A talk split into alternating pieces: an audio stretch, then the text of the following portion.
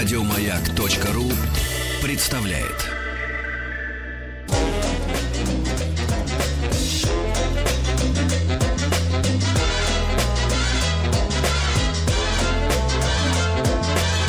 Толковый словарь Петрова Шишкина.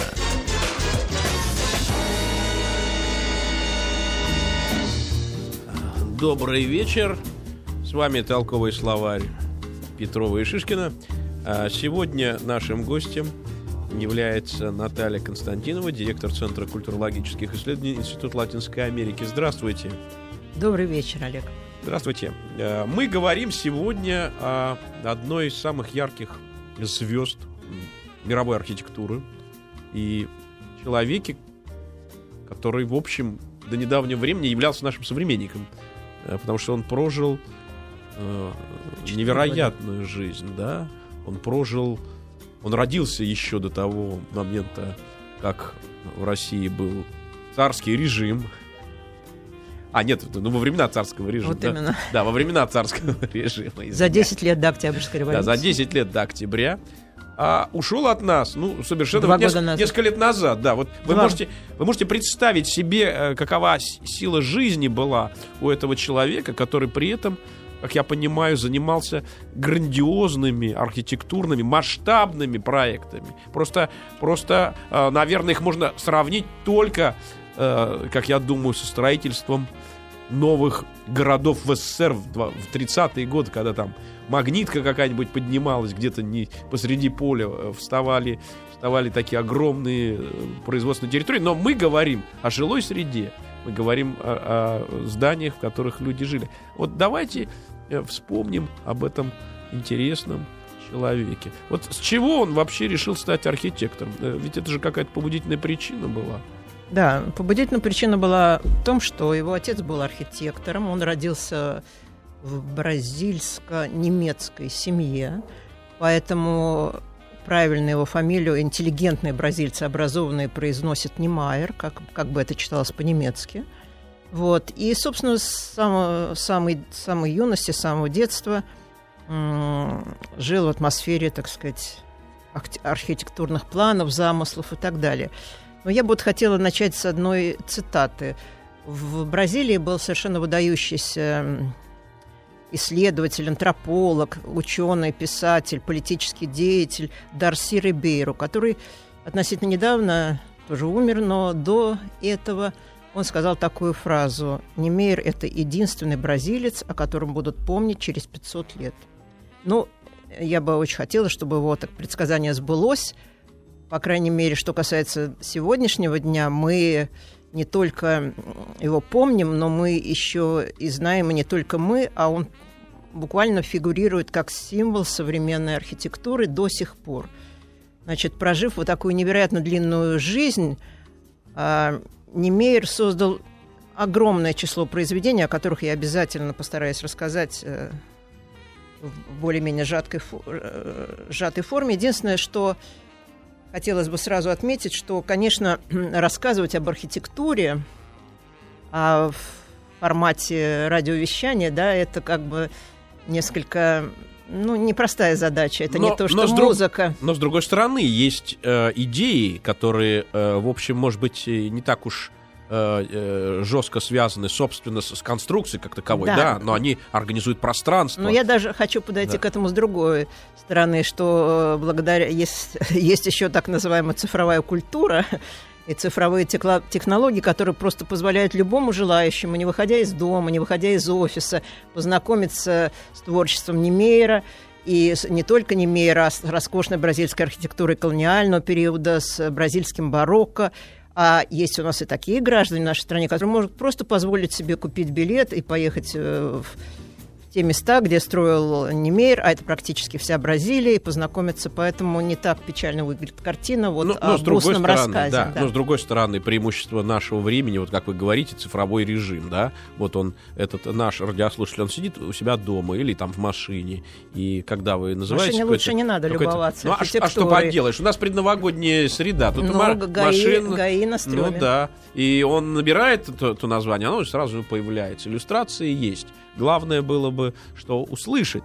В этом э, уникальность э, информации и уникальность в том числе и ваша, потому что вы написали книгу. Нет, я а, прошу пере, прощения, перевела, я перевела, перевела, перевела с трех языков. Оскар вот... Нимейр, «Архитектура и общество». Да. Это получился сборник его работ, Нет, да? можно я немножко расскажу да, в книге, потому что она очень, да, она так, да. как сейчас модно говорить, знаковая. Давайте. Ну, во-первых, я в связи вот с этой книгой хочу выразить свое восхищение и благодарность, к сожалению, уже ушедшему от нас человеку. Это Владимир Львович Хайт, который помимо того, что был выдающийся архитектором, устроил много, построил много э, зданий в Москве, и не только в Москве, и кроме того, уже на, на последнем этапе жизни был заместителем директора Института э, архитектуры и градостроительства. Он всю жизнь, он с юности влюбился в творчество Немейра и посвятил ему всю жизнь изучению этого творчества. Он написал массу книг, произведений, много был, бывал в Бразилии, каждый раз останавливался лично у Немейра и стал его большим личным другом.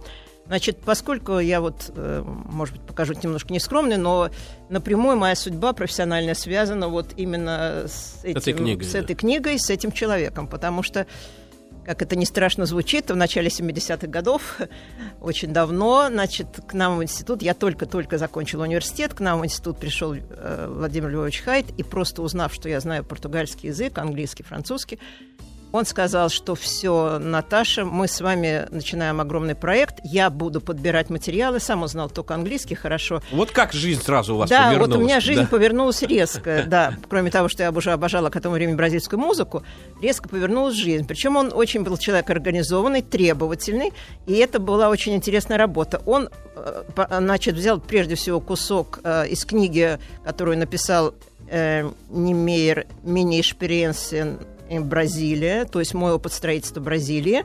И очень много его различных статей, которые были опубликованы в том числе в журнале «Модулу», которым он руководил Немейра, который был закрыт в годы военной диктатуры, из фран- э, французского журнала «L'Architecture d'aujourd'hui», сегодняшняя ну, да, архитектура, и так далее.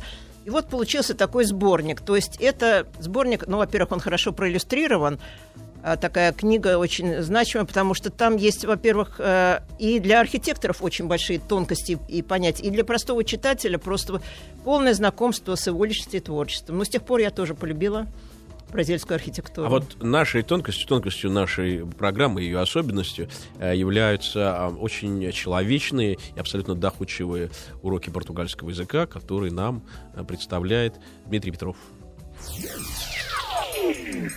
Толковый словарь. Следующая тема – любителям выпить. В меру, конечно. Вино по-португальски «винью». «Винью». Красное вино. «Винью чинту». «Винью чинту». Белое вино.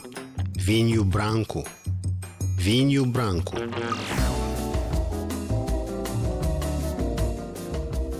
Вот у великих, у больших авторов, у, э, значит, у архитекторов, архитекторов с именем и архитекторов-идеологов, у них э, всегда есть определенная эстетическая программа, э, концепция. Иногда это концепция, э, кстати, как это было в СССР в 20-е годы, когда появились потрясающие советские конструктивисты, которых вроде бы сравнивали с немцами, там, с теми, которые вроде бы делали такие же, но оказалось совершенно другие здания, потому что была новая функциональная архитектура, которая отрицала модерн, только что вот здесь существовавший, и такой вроде бы изысканный, и такой вроде бы изящный. И вдруг, значит, вот появились идеи социального жилья для простых рабочих, для людей, которые переселяются из деревни в город и социализируются здесь. А вот что было у Оскара Немера, что им двигало? Э, ведь тут же была какая-то социальная и одновременно эстетическая тема.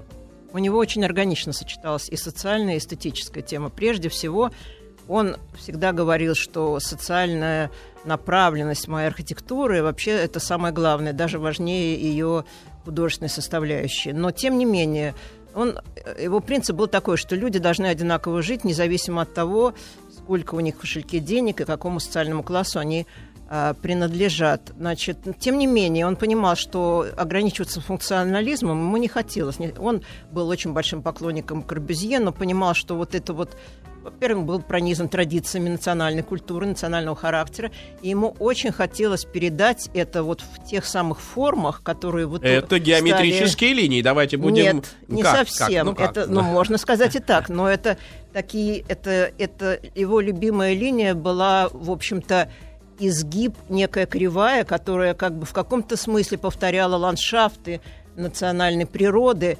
И, в общем, его, если формула заключалась в том, что сначала красота и эстетика, а потом уже функциона, функционализм.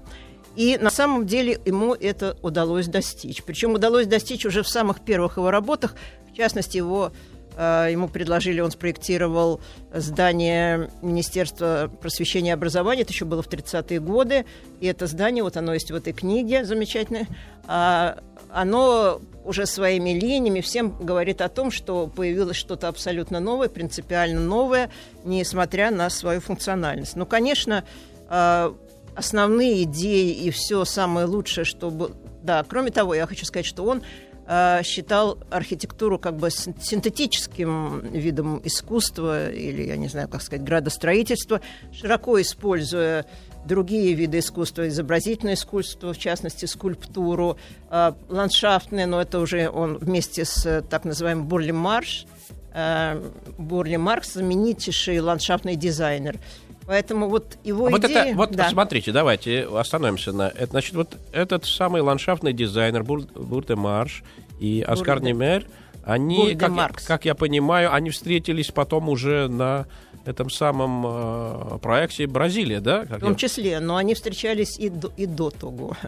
Вот, то есть э, Немейр не, не мыслил своей архитектуры, своих зданий не органично вписанными в то место, где они... Одно дело — это мегаполис, допустим, Сан-Паулу, да, а другое дело — это абсолютно выжженное солнцем плоскогорье, в центре Брази... Э, страны, где, куда было решено при президенте Кубичеке пере... осуществить мечту бразильцев многолетнюю, перенести туда ну столицу. Вот, ну вот посмотрите, какие масштабные проекты, да, перемести целую столицу. В России был такой проект, этот проект осуществлен, он удачен, он тоже построен на прямых линиях, этот проект называется Санкт-Петербург а, потому что буквально на болоте, где не было ничего, ровным счетом, за счет, конечно, э, серьезных человеческих потерь, тем не менее был реализован замысел вот такого, э, как это сказать, э, такой, такой северной Венеции. Ну, как, скажем, европеизация Да, России, такой северной смысле. Венеции, голландской какой-то, в общем-то, столицы и какого-то немецкого города, да еще с какими-то итальянскими крылышками. Вот, ну, тем не менее, да. Ну, и это был э, проект, конечно, государственный, потому что автором его в сущности был Петр Первый. Не, никто. Здесь Ну, мы видим совершенно другую Нет, историю. это не совершенно другое. Как раз очень можно сравнивать. Да. И, и, на- наверное, в пользу Бразилии. Я сейчас объясню, почему. Во-первых, это был э, э, государственный проект, проект реально государственный, при президенте Жуселина Кубичеке, который был невероятно демократичным, вообще очень любимым в своей стране президентом. Вот именно он сказал, что настало время, господа сеньоры и сеньоры, Значит, давайте перенесем в столицу. И все это осуществлялось абсолютно гуманно. То есть это было, во-первых, это был невероятный энтузиазм, потому что, ну, сначала объявили конкурс, э, выиграл э, конкурс э, Немейер по скромности не стал участвовать, поскольку дал возможность участвовать своему учителю Лусио Коста. И он выиграл так называемый план у пилота, то есть генеральный план э, новой столицы, а вот осуществление реализации основных проектов зданий была поручена именно Оскару Немейру.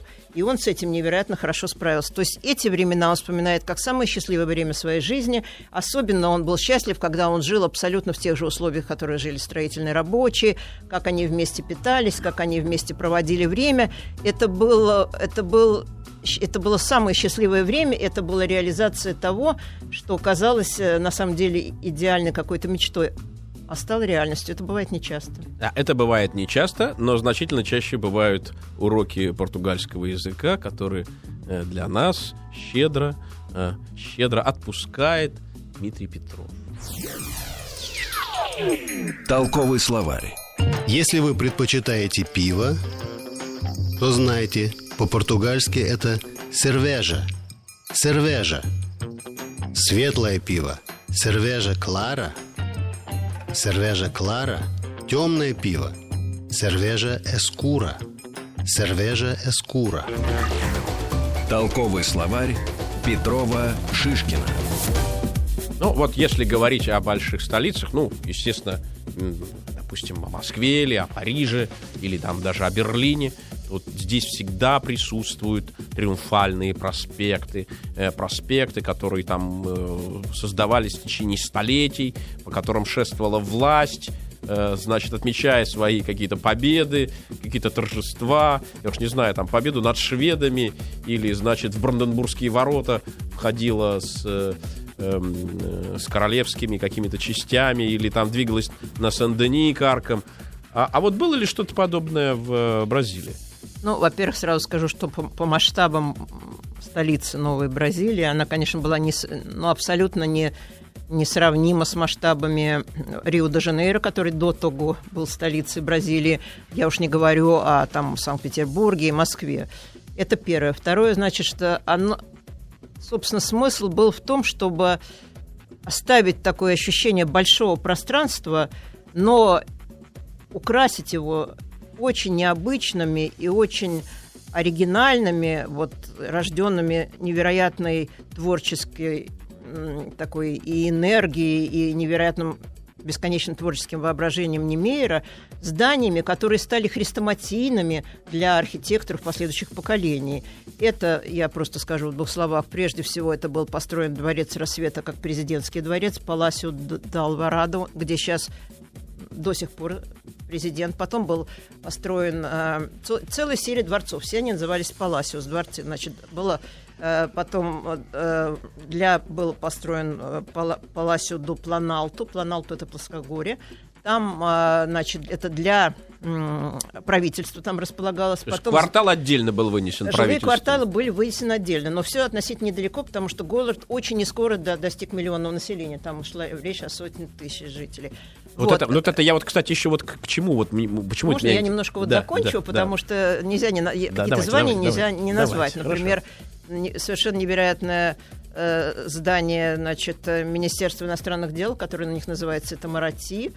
Безумно красивые э, так э, площадь трех властей, где он э, там дворец э, правосудия, дворец э, вот Планалту, который я говорила, и, конечно же, дворец национального конгресса, который вот вы видите в этой книжке, вот эти две башни и чаши, которые их соединяют. То есть, то есть То это есть, еще до, м, до это башен такая- близнецов вот был такой проект, да, вот Ну, если вспоминать. Конечно. И кроме того, это было и на фоне вот этого величия э, очень скромные корпуса для министерств. Но я не могу не сказать об одном, на мой взгляд, на мой вкус, самом гениальном творении. Это о кафедральном соборе в городе Бразилия. То есть описать его, если не видеть, достаточно трудно, но он такой имеет форму, как бы, ну, такое ощущение. Некоторые видят в этом, что как огонь. Вот это, вот это, вот это белое, наверное, да, вот, вот это. Да, да, да. Да, да, да. Вот. Да, да, ну вот это такие. Значит, там ассоциации были такие, что либо это пламя огня вот верующих, которые устремлены Ну да. к Богу, либо это руки верующих. Но дело в том, что там внутреннее пространство было так организовано, что все, кто туда входил, ощущали вот это то, то состояние, которое должны ощущать а, Понятно. люди, приходящие в это так сказать, При этом, храм при этом надо, прочее. надо сказать, э, и, так сказать, сказать честно, Оскар Немейер был коммунистом и атеистом. Он был убежденным сторонником коммунистической партии. Это довольно сложный вопрос, потому что это у нас только так считалось, что если ты коммунист, ты на всю жизнь атеист, да? Мы знаем много примеров коммунистов, которые не, не являлись атеистами, а уж сейчас я не, просто боюсь даже и говорить о, о последних временах вот Советского Союза, да. Но дело в том, что вообще тема его политических воззрений, она очень интересная, и она заслужит особого внимания. Но вот критики э, его политической позиции все время акцентировали то, что нет абсолютно никакой связи между политическими взглядами и его архитектурой. Другие же, наоборот, считали, что он в своей архитектуре выражал свои политические взгляды. Ну вот что я хотела бы в связи с этим сказать. Да. И мы это обязательно э, разъясним. Э, ну, дело в том, что мы уже приближаемся к нашему э, новостному перерыву. Не переключайтесь, оставайтесь с нами.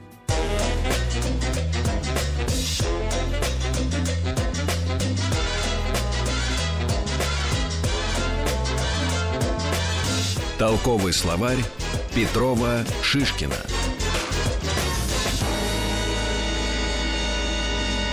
Мы выходим в прямом эфире. Телефон прямого эфира 495-728-7171. Или вы можете посылать свои вопросы на а, номер смс 5533 с указанием, конечно, что это для маяка. Мы сегодня говорим с Натальей Константиновой, директором Центра культурологических исследований Института Латинской Америки, о величайшей фигуре мировой архитектуры и, конечно же, бразильце об Оскаре Немере. А 20 век это век больших потрясений, и главное потрясение этого века, наверное, это социальная революция в России. Это событие, которое, в общем, имело планетарный масштаб, ну, за счет того, что мы вообще-то страна большая, скажем, не, не Монако. Случилось бы там что-нибудь, может быть, и не заметили. А здесь не заметить невозможно. А, а, повлияло ли это событие на а, жизненные человеческие ценности Оскара Немира, и вообще, как он к этому пришел? Я хочу сказать, что это, наверное, одно из тех событий, которое наиболее повлияло на его жизненные именно и человеческие ценности. Он очень задруж... вообще вступил в коммунистическую партию в 40-е годы, очень тесно дружил с э, Луисом Карлсом Престосом, э, генеральным секретарем Компартии, в свое время уже, когда он стал пожилым человеком, Престос, он построил замечательный дом в Рио-де-Жанейро, когда он вернулся из эмиграции, где находился здесь. И это служило предметом жесткой критики со стороны правых сил, скажем. Ну, во времена Жуселина Кубичика это было как бы... К этому относились спокойно, потому что это был достаточно умеренный, даже скорее немножко левый президент. Но 1964 году происходит военный переворот, приходит военная диктатура. Э, Немир случайно оказывается за границей, там остается, во Франции строит в разных странах мира, э, активно участвует, э, так сказать, в борьбе, в поддержании вот этих настроений демократических своей архитектуры и своими бесконечными высказываниями. И потом, когда он возвращается на Родину в 1985 году, он говорит о том, что как бы уступает в последний период своей жизни, что очень странного, потому что кто мог подумать, что этот человек доживет до 105 лет практически. И вот эти его взгляды, надо отдать ему должное, невероятной верности своим, так сказать, идеалам. И, может быть, они были идеализированы, понятно, это была доля романтизма, доля но считал он все-таки, что лучше вот идеи социализма ничего не было создано, и поэтому был их очень ярым приверженцем. Ну вот смотрите, да. э, в том же, э, в, том, в той же столице э, в Бразилии, там целые кварталы из блочно-панельных домов. И, в принципе, они действительно напоминают чем-то те, что были и у нас. Нет, ну что сказать, эта архитектура, во-первых, они по качеству значительно выше, потом это имеется в виду архитектура, так сказать, для обычного жилья. Но разве можно... Это, это дворцы для тех, кто раньше жил в фавелах, да? К величайшему огорчению Немейра впоследствии появились фавелы и в Бразилии. Это было, конечно, его личная как бы трагедия, потому что город задумывался как город счастливых людей. Но я хочу сказать, что вот мало, редко встречаешь таких, такую преданность своим взглядам, потому что могу рассказать один эпизод, который мне кажется, кажется очень значимым. За всю свою долгую жизнь, творческую, человеческую, Немейер многократно подвергался критике. Это талантливые люди не могут без этого... И это всегда их сопровождает. И вот, в частности, и он никогда не отвечал, он всегда был выше. Вот, но однажды он ответил. И было это, как ни странно, со стороны президента Лула да Силва, Инасио Лула да Силва, который был президентом до ну, совсем недавно. Дилмы, совсем недавно который так неосторожно в одном интервью сказал, что если человек после 80 лет продолжает оставаться коммунистом, видимо, у него что-то не в порядке с головой. Но тут, конечно, Оскар Немейер не мог продолжать, э, не мог промолчать и напомнил что мне сказала, что мне особенно странно это слышать от человека, который начинал с социалистических идей, был профсоюзным лидером, был другом Престаса и так вот, ну, как бы перестроился, перекрасился. То есть, то есть ренегатом просто Ну, стал, не да? ренегатом, я просто хочу сказать, может быть, это несколько жесткое высказывание, я хочу сказать, вот разница между политиками, ну, может быть, не самыми лучшими, да, и э, такими настоящими гениальными творцами.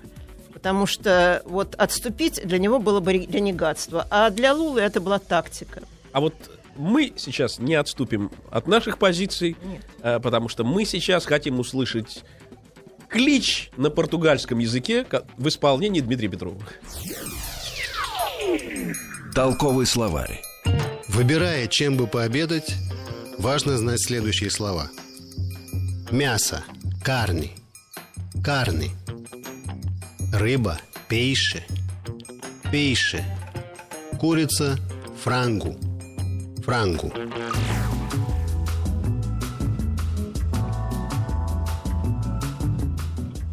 А вот, э, Наталья, а вот скажите вот такую вещь. Ведь э, человек, который прожил такую жизнь, у которого был такой генезис вообще-то, черт знает, сколько... Этот генезис вообще с 7 лет, наверное, у нормального человека происходит. Вот у него он был почти 100 лет, этот генезис Да, происходил. практически сто лет. да. И, и сто лет он до последних дней своей жизни работал, но ведь э, за этот период он ну, наверняка происходил, проходил различные фазы, да, вот как э, Пикассо, там был голубой период, потом розовый.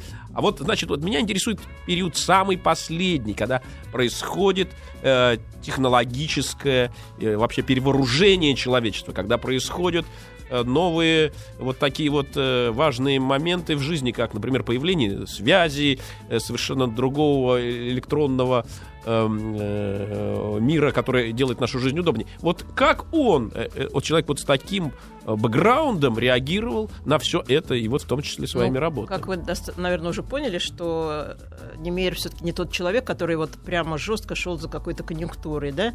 Он был верен своим идеям, в том числе и художественным, что, так сказать, ну, на- идея «красота спасет мир», наверное, была ему близка.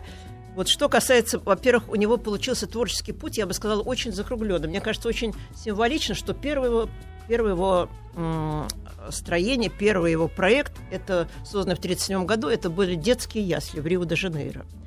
Последний его проект, это совершенно грандиозный, который называется а, «Каминю Немейер», то есть «Путь Немейера».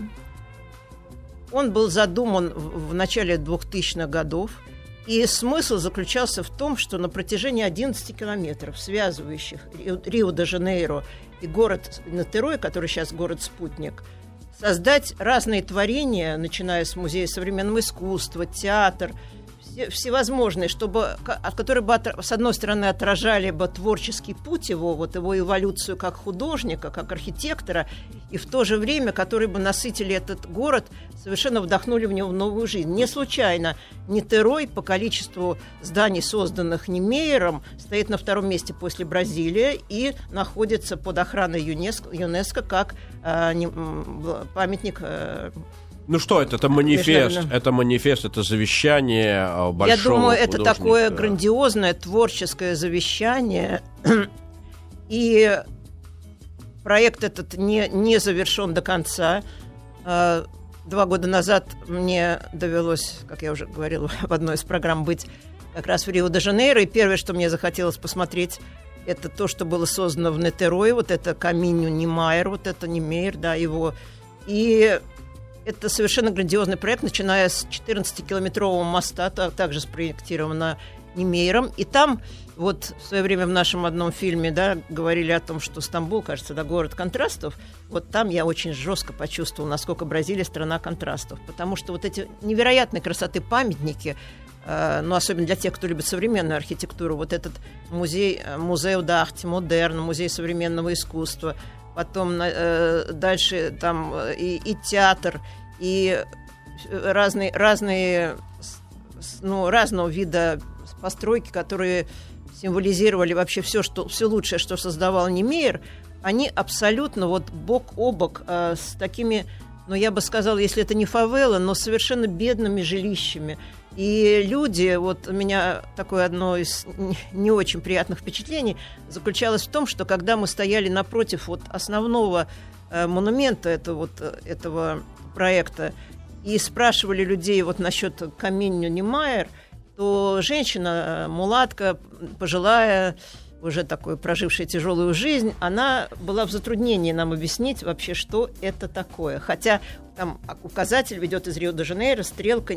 И только потом, когда вникла я в эту тему и поняла, что это 11 километров вот таких вот творений, то есть человек сумел творчески завершить свою жизнь, и начав с яслей, и потом показав весь свой творческий путь, и оставил свое наследие. Почему? Потому что часть проектов не закончена, и есть надежда, поскольку есть планы, есть все, что это будет завершено. А вот, э, вот здесь, кстати, э, интересный момент, и вот он, чем мне лично интересен. Вот это и есть Триумфальный проспект вот то, о чем э, мы с вами говорим, эти 11 километров э, прямого, прямого, э, прямого уличного движения. Нет, это только да? мост 11 это километров. Мост. Это мост а 11... дальше уже сложнее. Там мост надо... 11 километров. Да, там можно и заблудиться дальше. Ну, мост, это тогда ну, я просто прошу снимаем... прощения, 14. 14. Нет, 14 километров. 14 километров да, мост. Да, чтобы въехать в город Нитерой, который сейчас просто а, я вот, город Я вот не помню, какой мост должен был быть между... Я думаю, он уникальный в мире между такого. Керчью я там, не знаю, и, конечно, и Кубанью, да, но 14 километров это, это, это мост, да, это вот я, я думаю, вот это, вот это да,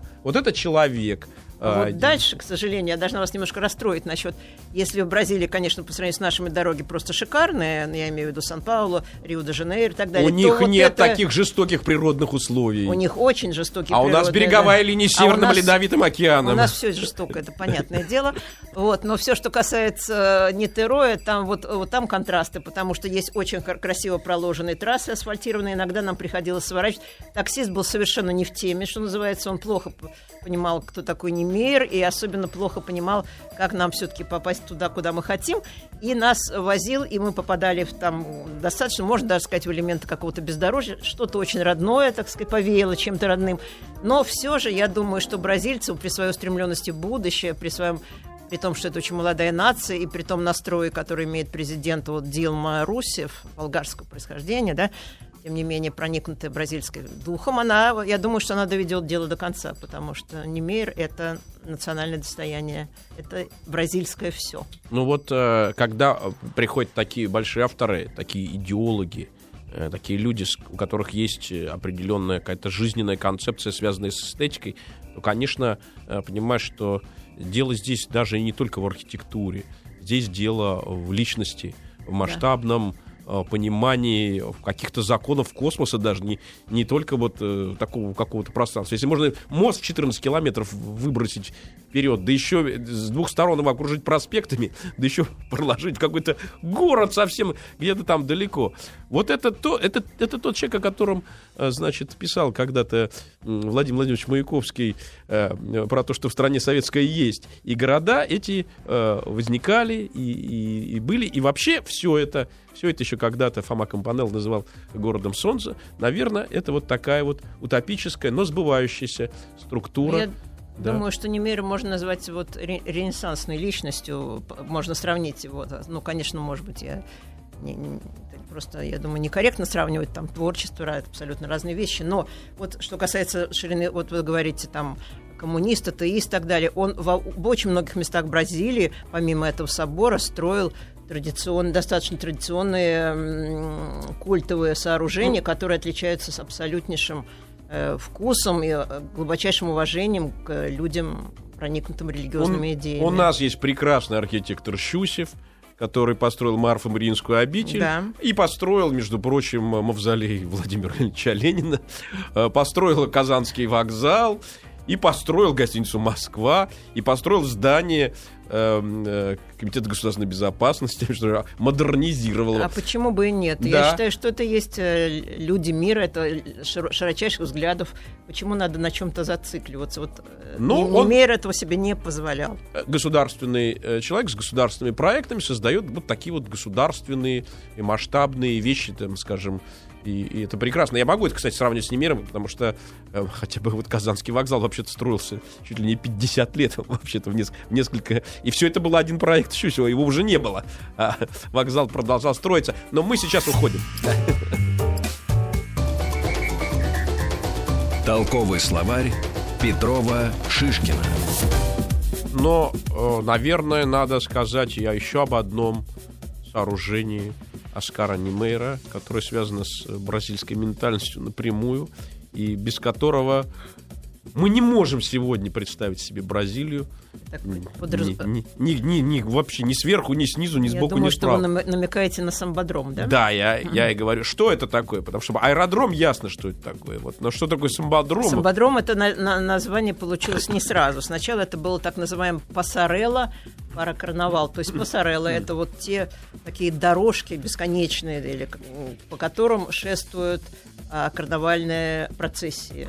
Но после этого Немейр понял, что недостаточно уже ни трибун, ничего. Нужно создать что-то такое стабильное, постоянное, что привлекало бы и, люд- и- и туристов, и и жителей Бразилии. И вот он создал то, что впоследствии просто было названо самбодромом. Это просп- это не проспект. слово.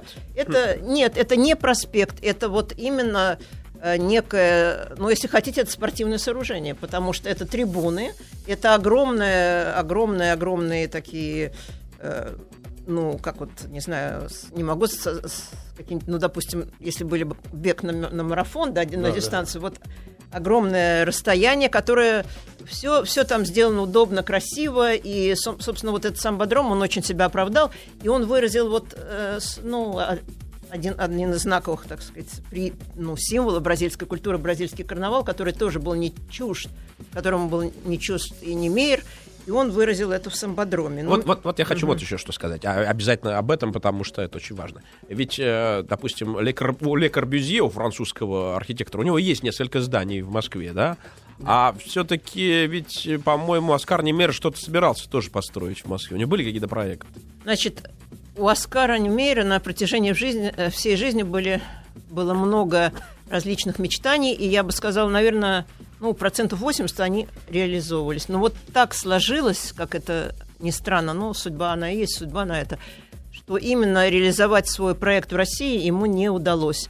То есть в, свое время, когда он был очень занят, э, он э, и, и- строительством Бразилии и прочее, это как бы отошло на, задний план. Потом у нас немножко поменялась атмосфера стране, может быть, она была не так близка ему уже, как раньше. А но самое главное, конечно, это вы имеете в виду эпоху, Лужко- эпоху Лужкова? ну, я не хочу, Нет. да, я, ну, не будем, не знаю, какую эпоху я имею в виду, я только знаю, что э, время свое дело делает, когда человеку уже далеко за 80, до 90, тем более у него была такая вот некая фобия, он панически боля- боялся самолетов и практически с определенного возраста перестал летать.